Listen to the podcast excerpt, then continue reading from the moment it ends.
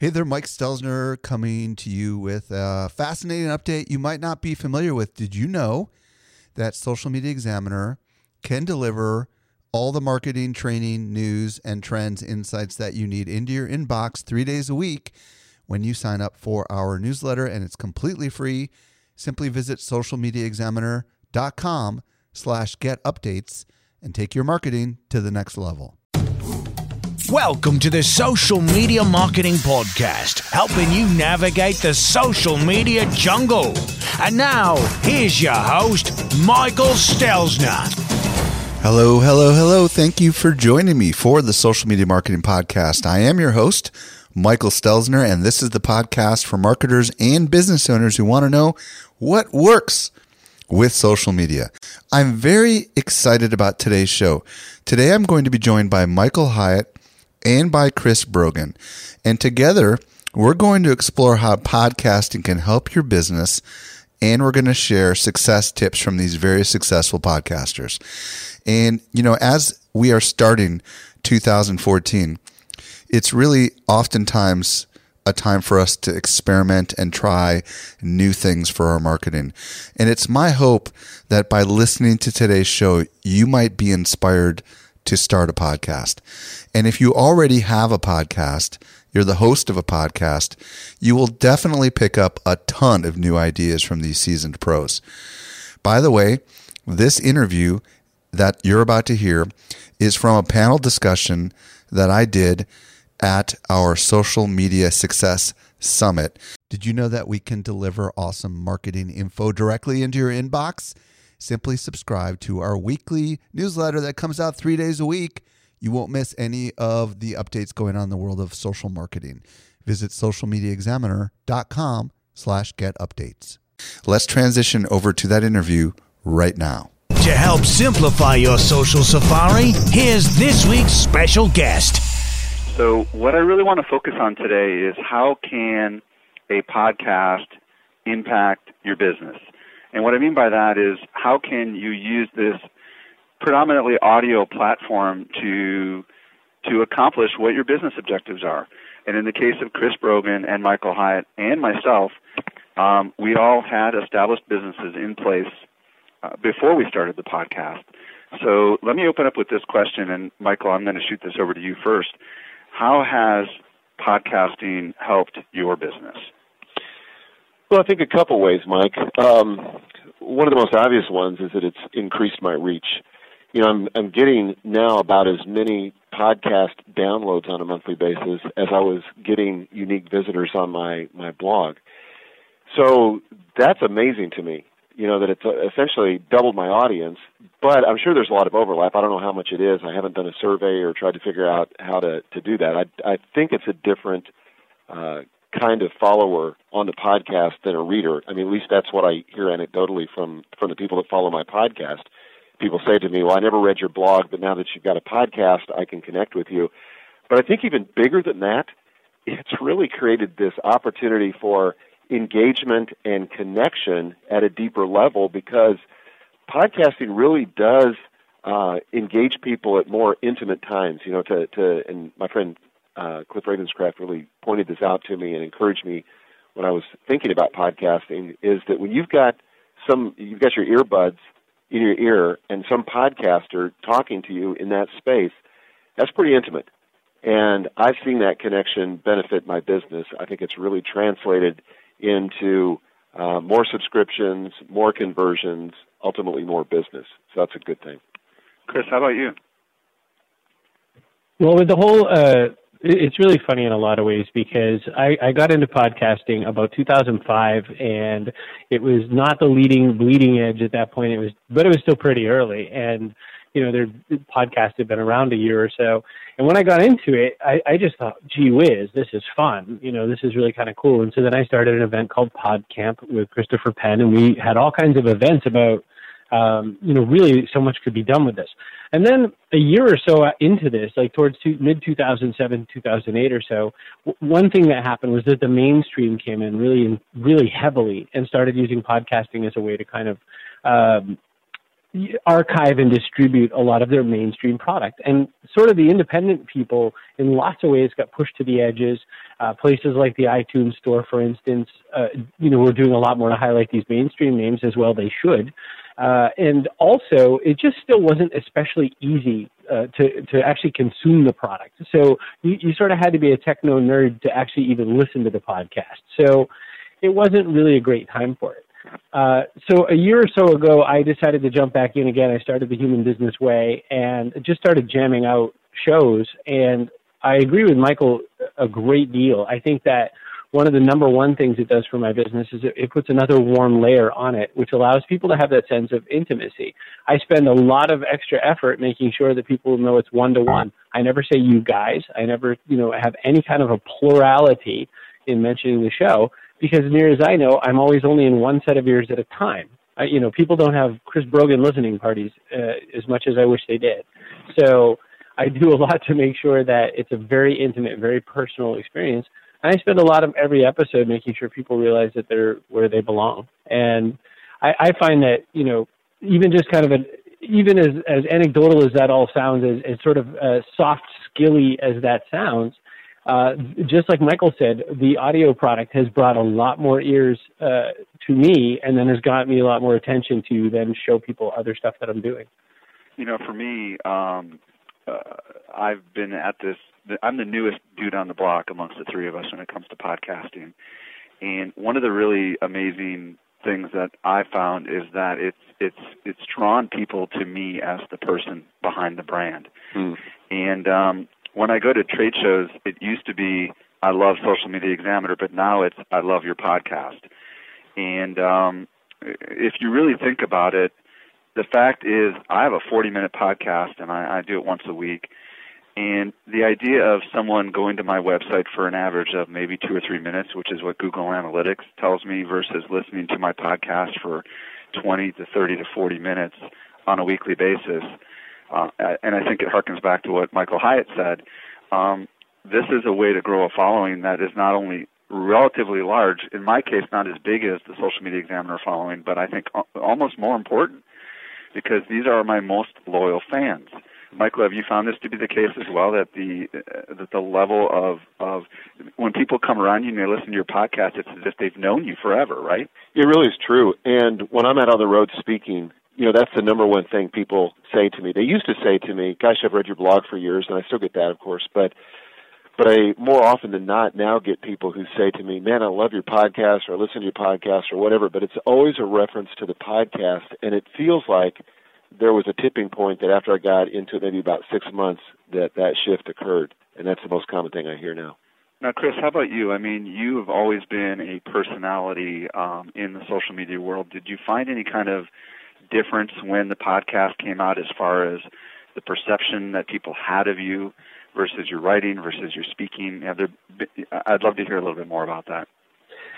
One of the elements that people say to me a lot, uh, either if they see me live on stage or if they listen to the podcast versus any of my text, is they're like, wow, I, I really didn't realize you had a sense of humor. I didn't realize you were funny, which really hurts my feelings because I'm thinking, wow, I think I'm a funny guy all the time, but evidently when I write, it must get filtered out or something. And so uh, I would say that one of the things that I get out of that experience is that. Uh, but furthermore, I, you know, podcasting. So Mary Meeker from Kleiner Perkins Caufield Byers said that there people had about 52 unclaimed minutes of time that they were looking to spend in, you know, while traveling, for instance, in the car. And she was saying that they're not interested as much in terrestrial radio anymore, and they're not even that interested in satellite radio. Mostly beyond Howard Stern, there's not anything going on on satellite, uh, give or take the occasional uh, surprise event. Um, and so podcasting has really, you know, delivered this thing that we all like, which is on-demand entertainment, plus the opportunity to, you know, really connect with the very specific kind of information that we want. I mean, there are 10 gazillion business podcasts out there and similar for health and all that.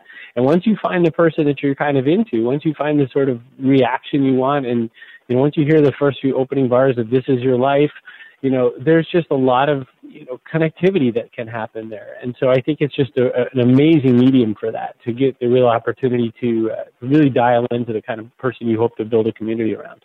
Chris, let's talk about frequency because um, um, you've had some times where you've gone without a show, and do you find that um, people are emailing you saying what's going on?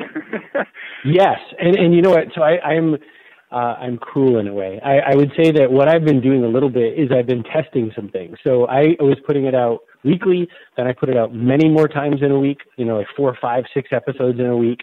Uh, and then I've gone spans of weeks now without a show. And partly I'm also lingering because I told everyone I'd close the show at 100.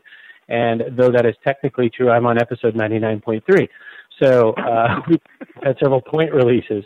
Um, and I'm doing it, you know, I'm, I'm doing it not to hurt anything to do with my relationship with the community that chooses to listen to me, but I am most definitely doing it to test as a marketer you know, uh, flexibility, expansion, you know, depth. What, what's anybody looking to uh, to achieve in this kind of experience?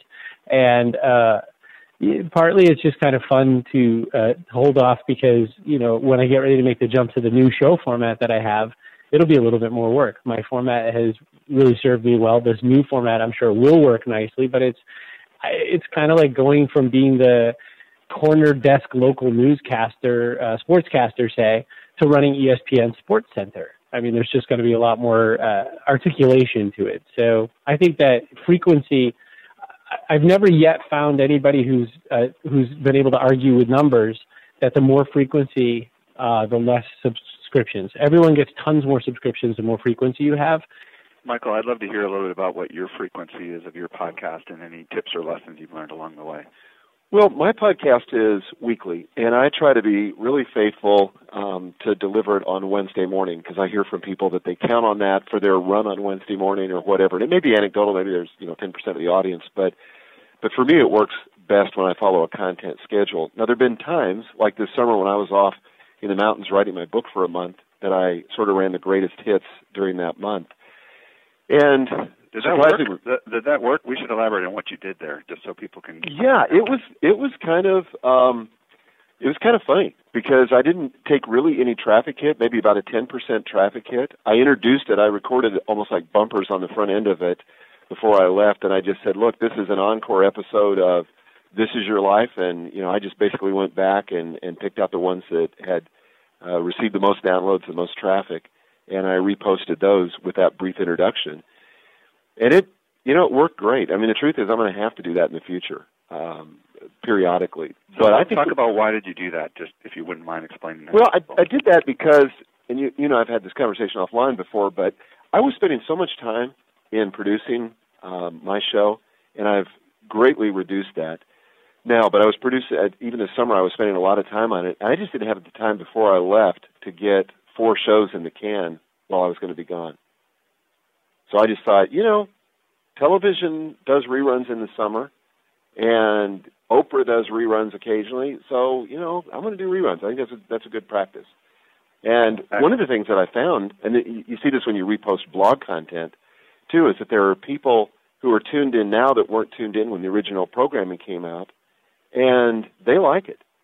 And so it's it's a chance to to reach an audience that may have missed it the first time um, around. But by and large, I try to follow what Tim Ferriss talks about when he talks about the minimum effective dose. I think that's true in blogging. I think it's true in podcasting. I want the right amount of content based on my audience's perception of what's the right amount. I don't want to overload them. And I know there are a lot of daily podcasts out there, and frankly, it's hard to compete against those in the business category, the ones that are daily, because they get so much velocity and so much altitude. But there's not very many people, and in my case, like none, that I want to hear from daily. Yeah, and you know, I will. Uh, I mean, I'm I'm kind of like you. Uh, I have a weekly show, and I've been fortunate enough to not miss a week, but I've gotten really close. and uh, you know, some of the things that I thought about doing when I was going to miss a week was to, um, you know, do some of my stage perform, you know, my state, my my presentations I've given on stage that we're recording and possibly just putting those up there, but I but I ended up never doing that. One thing that I did do, which I haven't seen a lot of people do, was um, occasionally I come out with a special podcast for a limited amount of time. So, for example, um, if I'm promoting something, um, I might have a special podcast that I come out with in addition to my normal podcast, and I let everyone know that that podcast will only be available for one week, and then I will remove it and this is something I've never seen done before. uh, well, actually, I have seen a few podcasts that only some of the really big traditional media podcasts um, have like only one show at a time, and then it's gone, and you have to listen to it. So I experimented with this, and I had a pretty significant number of people that did listen to that podcast, and then I just basically pulled the files, and it was gone. And um, that was a little experiment that I did, but I'm not sure I'll do it again. But sometimes if you have something special going on, it might make sense to do that. And I think we've seen some of our friends do this with the podcast awards, where they'll come out with a special podcast that says, "Please nominate me," and so on and so forth. But I think the take-home message that I hear from everyone on this call is that um, you have to figure out what your audience expects. And Chris, just real quick, in your case, have you have you found a formula that works for your audience? Is it once a week that they can keep up with, or is it you found even if you're doing two or three a week, it still seems they keep up with you? You know, I've found that there is a certain elasticity to the attention of my community, and they're willing to take two or three or four shows a week because what also happens is my shows, at least in the old format, were 20 minutes or so. And so you can load a couple of those for your jog or whatever. So that's the other thing I've, I've really enjoyed is that with the brevity allows an opportunity to have multiple episodes uh, be aired, and then people kind of respond to that. And uh, partly what I love is that, you know, in this kind of ADD theater of ours, uh, you know, by me saying my show is 20-ish minutes, people are like, oh, I can get, I can get through a bunch of those. It's like, it's like candy. Uh, and so by offering sort of a tapas version of, of content, uh, then I also get around people's uh, willingness to commit problem. So um, I find that they'll they'll eat as much as I give them uh, within reason. I, I haven't really tested the upper limits of that and put like 40 episodes out in a week, but you know, maybe I'll do that on a quiet day in January. Yeah, one thing to keep in mind that a lot of people don't realize, especially for the the the, the, the Apple listeners that have um, you know iPhones, is that the i uh, the podcast app automatically unsubscribes someone if they have not listened to the last five episodes. And um, if you are a podcaster and you're thinking about increasing your frequency, and you tend to have longer shows, you could potentially be in a position where the app will automatically unsubscribe them and they won't even realize it. And I've had this happen where I've been backlogged and I, I haven't been able to do it. And that could be one of the downsides to maybe having too many podcasts in a short period of time that a lot of people may not be familiar with. Uh, my next question is for you, Michael, um, and for you, Chris. How do you actually advertise and promote whatever it is you're offering with your podcast? What have you tried? What works? I'd love to hear your insight, Michael. Yeah, I you know when I first started, I would do the ads on the front end, kind of under the uh, rubric of I want to get people where there's the maximum number of people listening, and so I want to make sure that I connect. I had somebody in my audience who was gracious enough to suggest to me that, you know, you might want to give before you expect to receive, and and uh, besides that, just as a practical matter, you know, you don't really have the trust, at least with new listeners. And so this person said to me, she said, you know, I would like to refer your podcast to others, but for people that don't know you, they're not going to listen to the commercial announcements before they get to the juice. Mm-hmm. So what I do now, and this has worked pretty well. I haven't had any complaints, and you know, it feels right to me. Is I have almost kind of like an uh, NPR kind of announcement on the front end. You know, this podcast is sponsored by, and then I might just have a little uh, teaser bit of cof- copy there, and then a link. But I get past that pretty quickly. I mean, it's like maybe 15 seconds. And then at the end of it, uh, after I've done the content, after, and in my particular show, I do a Q&A uh, with my listeners as they leave voicemail questions, and then I respond to those. But when I get done with that, then I say I'll be back with a few announcements. And then those few announcements for me are typically uh, two ads, and then the third one is an announcement of what the topic is going to be for the next week in case in case people want to leave questions related to that. But that seems about right. You know, there have been times when I thought maybe that's that's too much. Um, I definitely know I can't go more than that. Um, all of my ads are for my own products, or in a few select cases affiliate products. But I don't do any third-party advertising simply because I have too many products of my own that I want to get visibility for. And plus, it just feels more organic to who I am, and you know, I believe in what I've produced, and so then it's just natural for me to want to promote it. And Chris, I'm not sure I've heard you advertise or promote very much on your podcast. Do you do that? I haven't on the Human Business Way. Um, I didn't even make it open for uh, that opportunity. And the new podcast owner, uh, there will be that opportunity.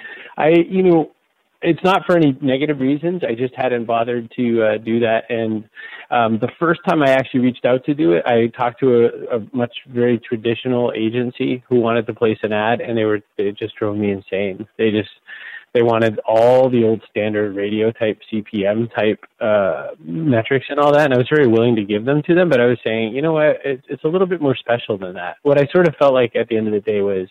Um, they were looking for uh, sex and I wanted a relationship. And so I kind of didn't push that one through. So, you know, I think I think there's a great opportunity for advertising in these mediums. Um, but then, very similar to what Michael said, though, I mean, even in my newsletter, I started uh, doing some advertising in my my newsletter, and I've I've received quite a bit of pushback as to sort of placement. You know, if I do if the placement's too early, then everyone says I feel like you barely said hi, and now you're you're trying to sell something. If the placement is in this, you know, dispersed amongst the the issue, then they tell me, oh, well, that's, you know, messing up my train of thought. And I'm thinking, you know, I don't know, do you guys buy magazines ever? Because my magazines do not wait to the very end. And, you know, everybody knows that the crap ads are the one at the end. So, uh, you know, I just, advertising is a really strange place and i'm really still kind of debating how i want to make that happen. And what i may or may not do is just do you know much more in-depth content marketing and a little less uh, interruptive advertising which will cost a little more for the person looking to you know build that relationship but it'll be a lot tighter fit i suspect. What about promoting your own stuff chris in your podcast? Oh I've done that a little bit. I, I've seen almost no uplift on that. I've seen it's really hard to get people from the I'm out jogging on a trail somewhere to I think I will go make an action happen later. Um, I've done a lot of work to nurture that. Like I really, really push every single episode. I beg for people to send me an email or something, so that gets them a little closer to my evil clutches but uh, it's just not as likely that they're going to take a, a, sales action in this podcast. So I've I've kind of written that off, but I'm sure other people are having better opportunity for that kind of cost per action effort. Michael, do you have any insight? Have you been able to get action, um, or have people gone from listening to your podcast and coming to your conferences as a result of you mentioning them in the podcast? Well, yes, but I I would say that that even if I didn't, for me, I realized that I need visibility numbers of impressions for for somebody to buy a high ticket item, and our conferences are are pretty expensive. You know, they're like fifteen hundred to two thousand dollars. So it's a it's a more complex decision, and I just want to get exposure for it. I want to be able for them to hear me in my voice talk about why I think it's important because I'm really passionate about it. I know these are life changing, transformative events, and I want people there. And I don't think I can always do that with just sales copy in a way that's compelling enough uh, to make the sale happen. So I like being able to talk about it on the podcast. I'll, I'll share some of what I've experienced. Um, first of all, what a lot of people may not know is that if you um, go ahead and activate your podcast on Stitcher Radio, so if you have a podcast that's on Stitcher and you log in, Stitcher will actually tell you the average listening time per episode, which most people have no clue and you'll be shocked to see what it is because my podcasts are about 40 minutes and I know that most of according to Stitcher most of the listening time is you know around 20 to 25 minutes. Now it may very well be because Stitcher's you know um at least pushing the car thing that it may be that's about what the average commute time is. But you can't get that kind of insight from your typical analytics that we use as podcasters.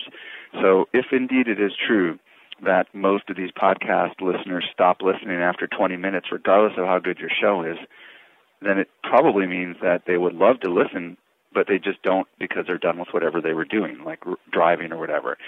So I do think there is some legitimacy to making sure that you do put your your promotion for whatever it is you have to offer um, somewhere in that first 20 minutes. And in my, my particular case, I I agree with Michael um, I believe you need to give a little value before you give a little pitch. And um, I usually have a tip or a caller question or a unique find that I offer before I ever mention anything else. And I've just found that the take up is much better.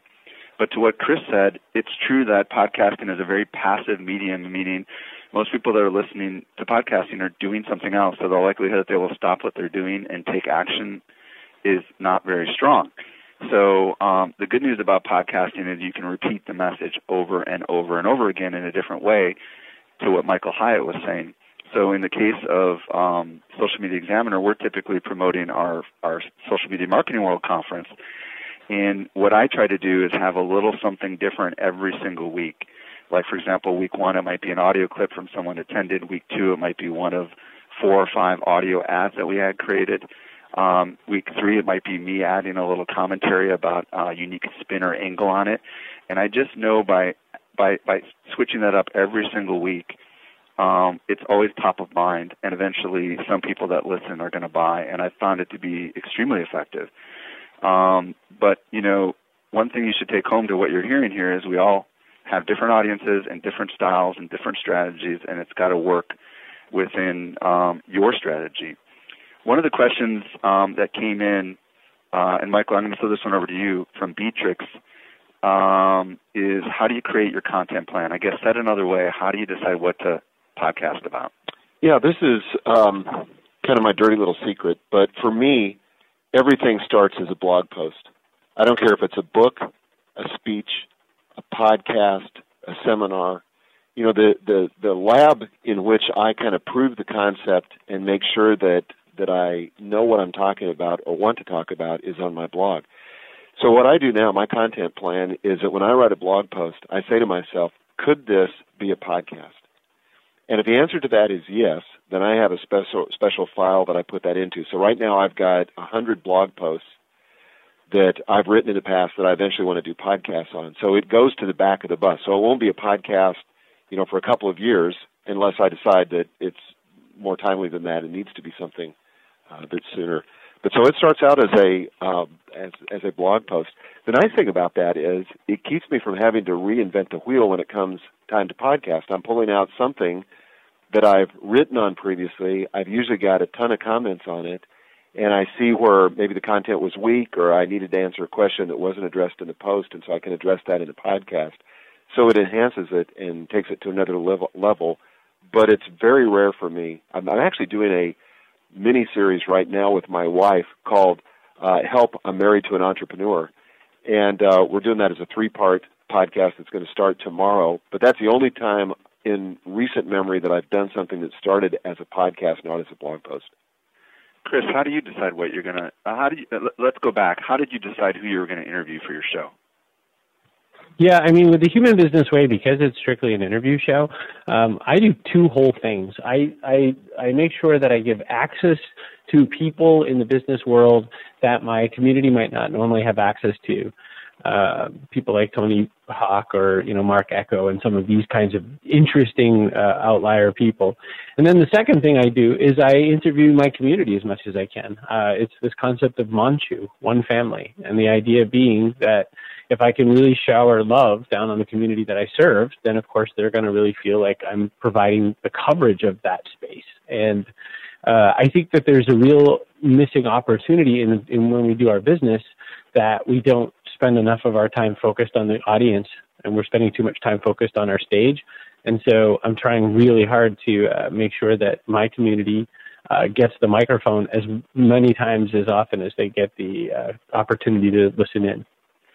In my case, I have a really interesting strategy. I I look for two different kinds of. I have an interview show also, and I have I look for two different kinds of people. I look for people that have an extreme story like Mark Malkoff, who was carried all the way across New York City in a comedy stunt, or lived in a um, uh, on an airplane for a month. you know, as it was flying around the world, and and how they did what they did, and how social played into it.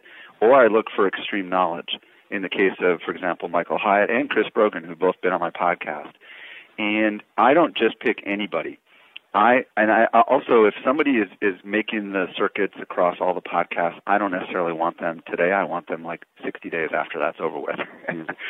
and what I try to do is I try to be strategic and use my podcast as an opportunity to develop a relationship with the person that I'm actually interviewing. And I know Chris, you can probably speak this too. Isn't it true that when you get a chance to interview people, you really get to know them?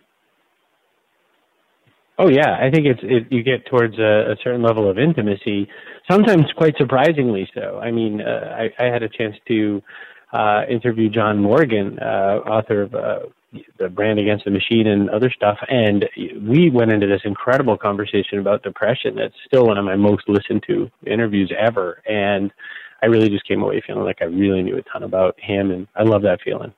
So you know the good news about uh, when you do have interviews and you're really authentic and you're really getting to to things that that the person is passionate about is it's a great way to build a relationship with somebody. And um, you know, in the end, um, those of us that have businesses understand the value of relationships. It's it's really key to everything.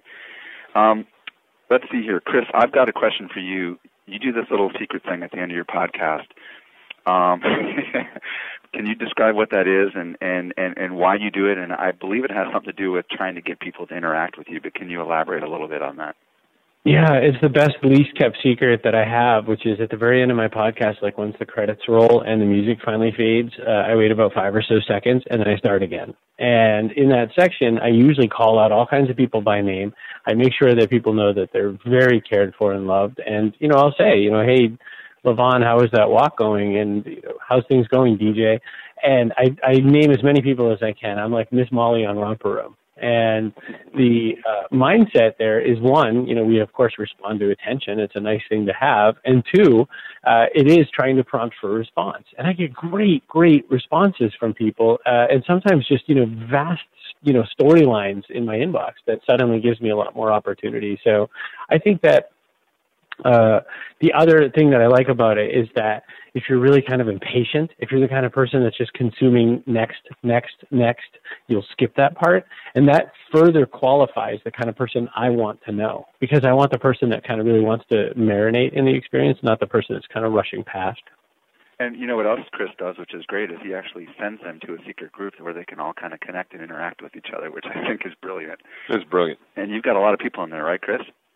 I do. Uh, you know, I just took a look at it the other day. I was really surprised because it's it's coming right close to uh, I think four thousand people. I'm saying this like as slow motion as I can, so I can push the button. Thirty-five forty-two uh, with nine people waiting to join right now, and so um, it, it's really interesting because not only has it been really fun for me, but what also has happened in this experience is that people uh, in the community came to me and said, "Hey, I know it's probably hard with you know this many people. Can we volunteer to be um, moderators?" Yeah. And I was like, "What? Like, I would never in a million years want to have you know volunteer to do something like that."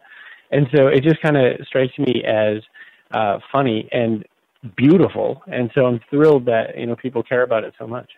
Michael, what do you do to? And I know you have little things that you do in your podcast that kind of encourage people to act. Can you share a little bit about what you do?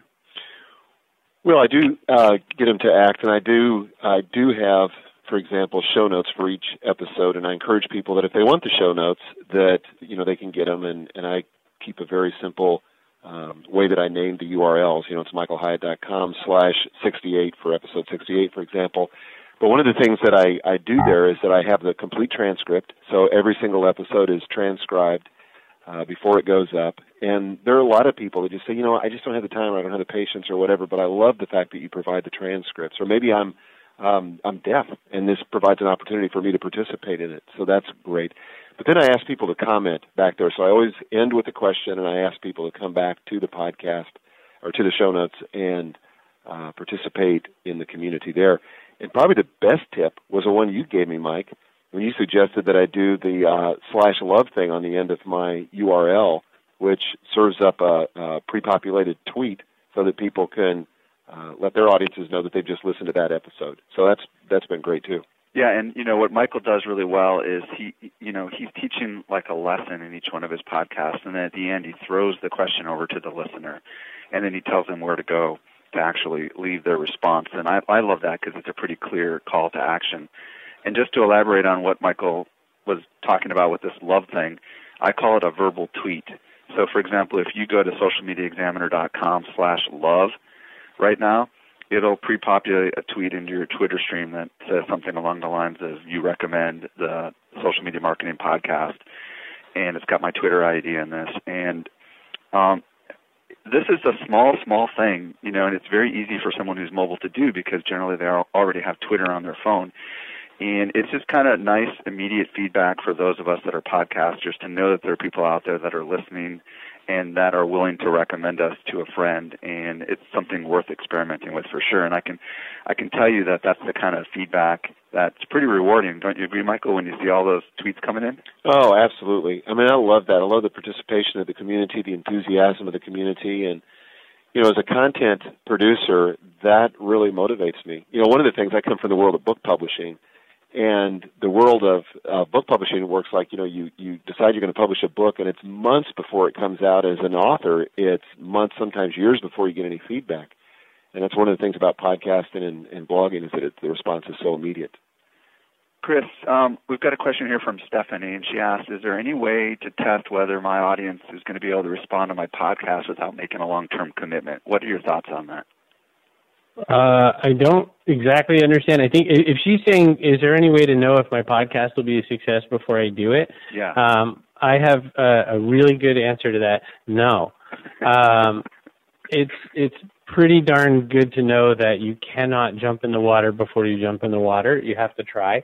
Um, now, that isn't to say when you say a long-term commitment, uh, you know, one way I might do it is I might use, you know, not a podcasting platform just yet. I might not grab on iTunes. I might not, I might just make some audio on something easy like SoundCloud or Audioboo and see if anyone even cares. See if anyone likes your voice. You know, there's a lot of ways you can kind of like kick some tires on just the whole concept of creating audio content. You know, I'll tell you, when I started producing a video show, uh, it was very short lived because I thought it was going to be great. I bought some high def cameras. I've got some awesome, expensive LED lights that do nothing but light up my house sometimes at night when I'm bored. Uh, and it was just a lot of poop to make a really good video production, and there's other people doing it better. So, uh, I'm not exactly Jack Welch about this. I don't need to be number one or number two in my class, but I also know that uh, sitting around doing crap tons of video editing ended up not being nearly as fun as doing uh, quick cuts in GarageBand. So yeah, use Audioboo, use uh, SoundCloud, and get out there. But know, you have to try and fail a lot more if you want to succeed faster. Michael, did you have anything to add? No, I just said well said. I agreed with what Chris said. Michael, Valerie asks if you don't have a very large audience on your blog, can you really build an audience with podcasts? What are your thoughts? Yeah, I, I think it, it goes back to how you define success, and I think it's really easy in the social media space to define it based on the numbers that are listening. But more and more, I'm realizing that it's not about that at all. You know, it's it's great to have big numbers, but it doesn't always translate into uh, interest and into conversion and interest and into sales. And I've recently become acquainted with some people that don't have that large of platforms, but they've got very engaged platforms and they've been successful as a result of that. So I would say give it a try. You know, to Chris's point, uh, you know, you've got to try more, you know, if you're going to succeed and you got to be willing to fail. And, you know, you may find that uh, an audience on audio actually receives you better and is feels more connected to you than than one in a written context. You know, eh, one thing that all three of us share in common is we have a pretty big blog platform, and we had a pretty big blog platform before we started podcasting. But there is an entirely different world of podcasters that have massive audiences and have almost no blog at all. And Chris, you probably saw tons of those in your early days, didn't you? Oh yeah, and I mean, there's still things like that out there. I mean, oh my gosh, when you look at the top YouTubers and all that, which turn out to be mostly game guys who like to do video things on games, it's amazing uh, how vast these communities are. The number one Vine user, Nicholas Megalis, uh, he doesn't have a blog, and, and I know why, because I don't think he can actually con- connect two sentences uh, unless it's in a song, because he's just so like his brain works so fast and so in my mind, you know, there's a lot of those people out there who have like, you know, who might have a huge podcast audience who have nothing going on for a blog. And you know, when I heard that question come to Michael, the other thought I had was is, well, you know, have you even figured out why you don't have much of an audience on your blog? It's not because there's too many bloggers. I'll give you that hint. It's because you haven't necessarily dialed in, you know, to the community that needs you. Uh, that's probably a good first step before you try to jump to another platform and see if that's a better fit. I'll throw in my thoughts here too. There are um, listeners and there are readers, and there are talkers and there are writers, and I think you have to figure out what you are. Um, some people are really great at talking, but they're overly critical when it comes to writing, and um, some of us are on this call. Yours truly. um, and you know, if you're a decent talker, then you know why not just go for it? Um, and you know, one of the things that I learned about podcasting is there's a lot of people like me who actually do not enjoy reading nearly as much as we enjoy listening. So the good news is there's a lot of opportunities out there. Um, Mona is asking this question: What's the mechanics behind the love thing? And I'm just going to answer that real quick, and then go back to a question with you for you guys. Um, if you go to clicktotweet.com, you can create any tweet you want, and they'll give you a little URL. And then all you have to do is um, have that URL be set up on your blog. For example, if you're on WordPress, you can use Pretty Links and just have a, a, a link created, like your website.com slash love automatically forwards to the Pretty Link, and that's how you do it. Um, let's talk about how much work you put into your show. Um, Michael, let's start with you because I know you've been struggling with this lately. Can you share a little bit about what you've learned and, and what kind of work you put into creating your show? Yeah, you know, I'm a, like a chronic uh, over preparer and a, a recovering over preparer. And so for me, what what happened initially when I started, it was taking. Two, I'm, I'm embarrassed to say this, but it was taking two full days a week for me to produce my podcast. Wow. That was pre-production, the production, and then the post-production. And so I was doing all the audio editing, and you know I, I didn't have a lot of experience at that, so I was having to learn that software, and the whole thing was just a huge learning experience. And like most things I get into that end up mattering, you know, it it ends up being a lot more work than I thought initially. Otherwise, I wouldn't have gotten into it. So then, I guess last spring, I decided that I was going to hire a producer to do all the post production. So that was great. So then all I had to do was the prep. Then I recorded it. Then I uploaded to Dropbox my audio files, and he took it from there. But it was still too much. Then it was still taking me a full day per episode. And I said, you know, this this sucks. I cannot continue this. It's not sustainable, and for me to be able to do whatever else I want to do. So I said, I've got to get this down uh, under two hours. And so I solicited some people that I really respect, including you, Mike, getting some response back on what I could do. Should I just quit? I mean, I really considered that. You know, it's maybe one of those things I just don't need to be doing. And so I came back with the idea of just doing it with much less preparation, just an outline, and just kind of unplugged and unstructured. And that's what I'm doing now. And the funny thing about it was, I surveyed my audience and I said, okay, I'm, I'm going unstructured. You know, you just listened to that, the, an example of that. So what do you think? Well, most of the people said that they preferred the new unstructured format over the previous one. So all that effort I was expending wasn't accomplishing anything in terms of impact. The other people said um, I couldn't tell any difference. I mean, nobody complained. So it was either they liked it better or they couldn't tell any difference. But the big takeaway for me was I was wasting a huge amount of time on something that ultimately to my audience didn't matter. So now I'm spending probably an hour and a half to two hours per episode, the whole thing, everything from front to back. Is that less than it takes you to write a blog post? Uh, it's a little more. I can normally write a blog post in about an hour. Gotcha. Chris, how about you? How long does it how long does it take you to do your shows when you're doing these interview shows? Um, so it, there's two parts. When I do the interview with somebody, it's usually about 20 minutes or so of just hitting, you know, record and going for it. And that's, you know, that's just beautiful time for me because all it requires is a bit of upfront prep so that I actually have a sense of what the person is doing. And then what little level of expertise I have is in making it really flow. And that's, that's my one magical trick is that I never make it seem like there's, you know, canned questions. I never have canned questions to be truthful. Um, and then I can get that sort of done. Then, you know, the actual process of putting it all together, I do my own post production. So that is, I record about 10 seconds, the little credits go. I record just under a minute, kind of prepping the show, uh, push the little uh, audio interview in, take out a few ums and ahs, uh, usually my guests, uh, to my guest advantage. I'll leave mine in because I think it's funny to hear how bad I get. And then um, I'll wrap it up and then do the ending thing. So, I mean, it's, I've got it down to like, I could probably put out two or three shows an hour if I if I have the interviews already cooked up, and so that's all solo. I don't have a person for that. But that's, you know, it, it just came from a, a sort of mindset and a model. And, and what Michael said is absolutely true. Uh, you don't get a lot of extra points for all your extra prep work. And, you know, as long as I'm putting out something that feels quality and that the, the payload of the interview is as good as what they need, then, you know, if there's I, I'd rather use that time to help off the uh, solo. I just had a high school librarian ask me if I could do a Skype interview for her blog, and so I'm able to say yes because it doesn't take me all day to make a podcast. Outstanding. In the last few seconds here, if you could just give a quick response, Michael, what do you want to say to someone who's not sure whether they should do podcasting? I'd say go for it. You know, try it. You know, I'm very experimental in everything I try, and I just I like trying things because you never know. Usually, the things that I think won't work do, and the things that I think won't work, or the things that I think will work, don't. So you never know till you get out there and try it. And Chris, what do you want to say? Fail the hell all over the place. Fail, fail, fail, fail, fail, and then you will succeed. That's I mean that's what we all just told you. So just fail a lot, and then you'll have an incredible show. Well, folks, and I want to reiterate this: um, you just got to go for it. It's been one of the most rewarding things I've ever done in my life. More rewarding than everything that I've ever done combined, and I don't say that lightly. So, uh, give it a shot. Thank you, Michael Hyatt. Thank you, Chris Brogan, and thank you everyone who's been listening. It's been awesome. Here's a word from our tour guide.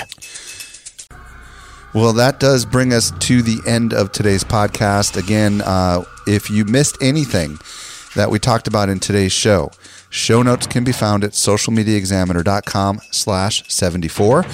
And I really do hope that you will consider getting into podcasting. As I said in the interview, it is one of the most rewarding things that I've ever done in my professional career. Also, uh, if you're on iTunes, please do go over there and give us a rating and a review. You can do that by visiting socialmediaexaminer.com slash iTunes. Well, this does bring us to the end of yet another episode of the Social Media Marketing Podcast. I'm your host, Michael Stelzner. I'll be back with you next week. I hope you make the absolute best out of your day, and may social media continue to change your world. The Social Media Marketing Podcast is a production of Social Media Examiner.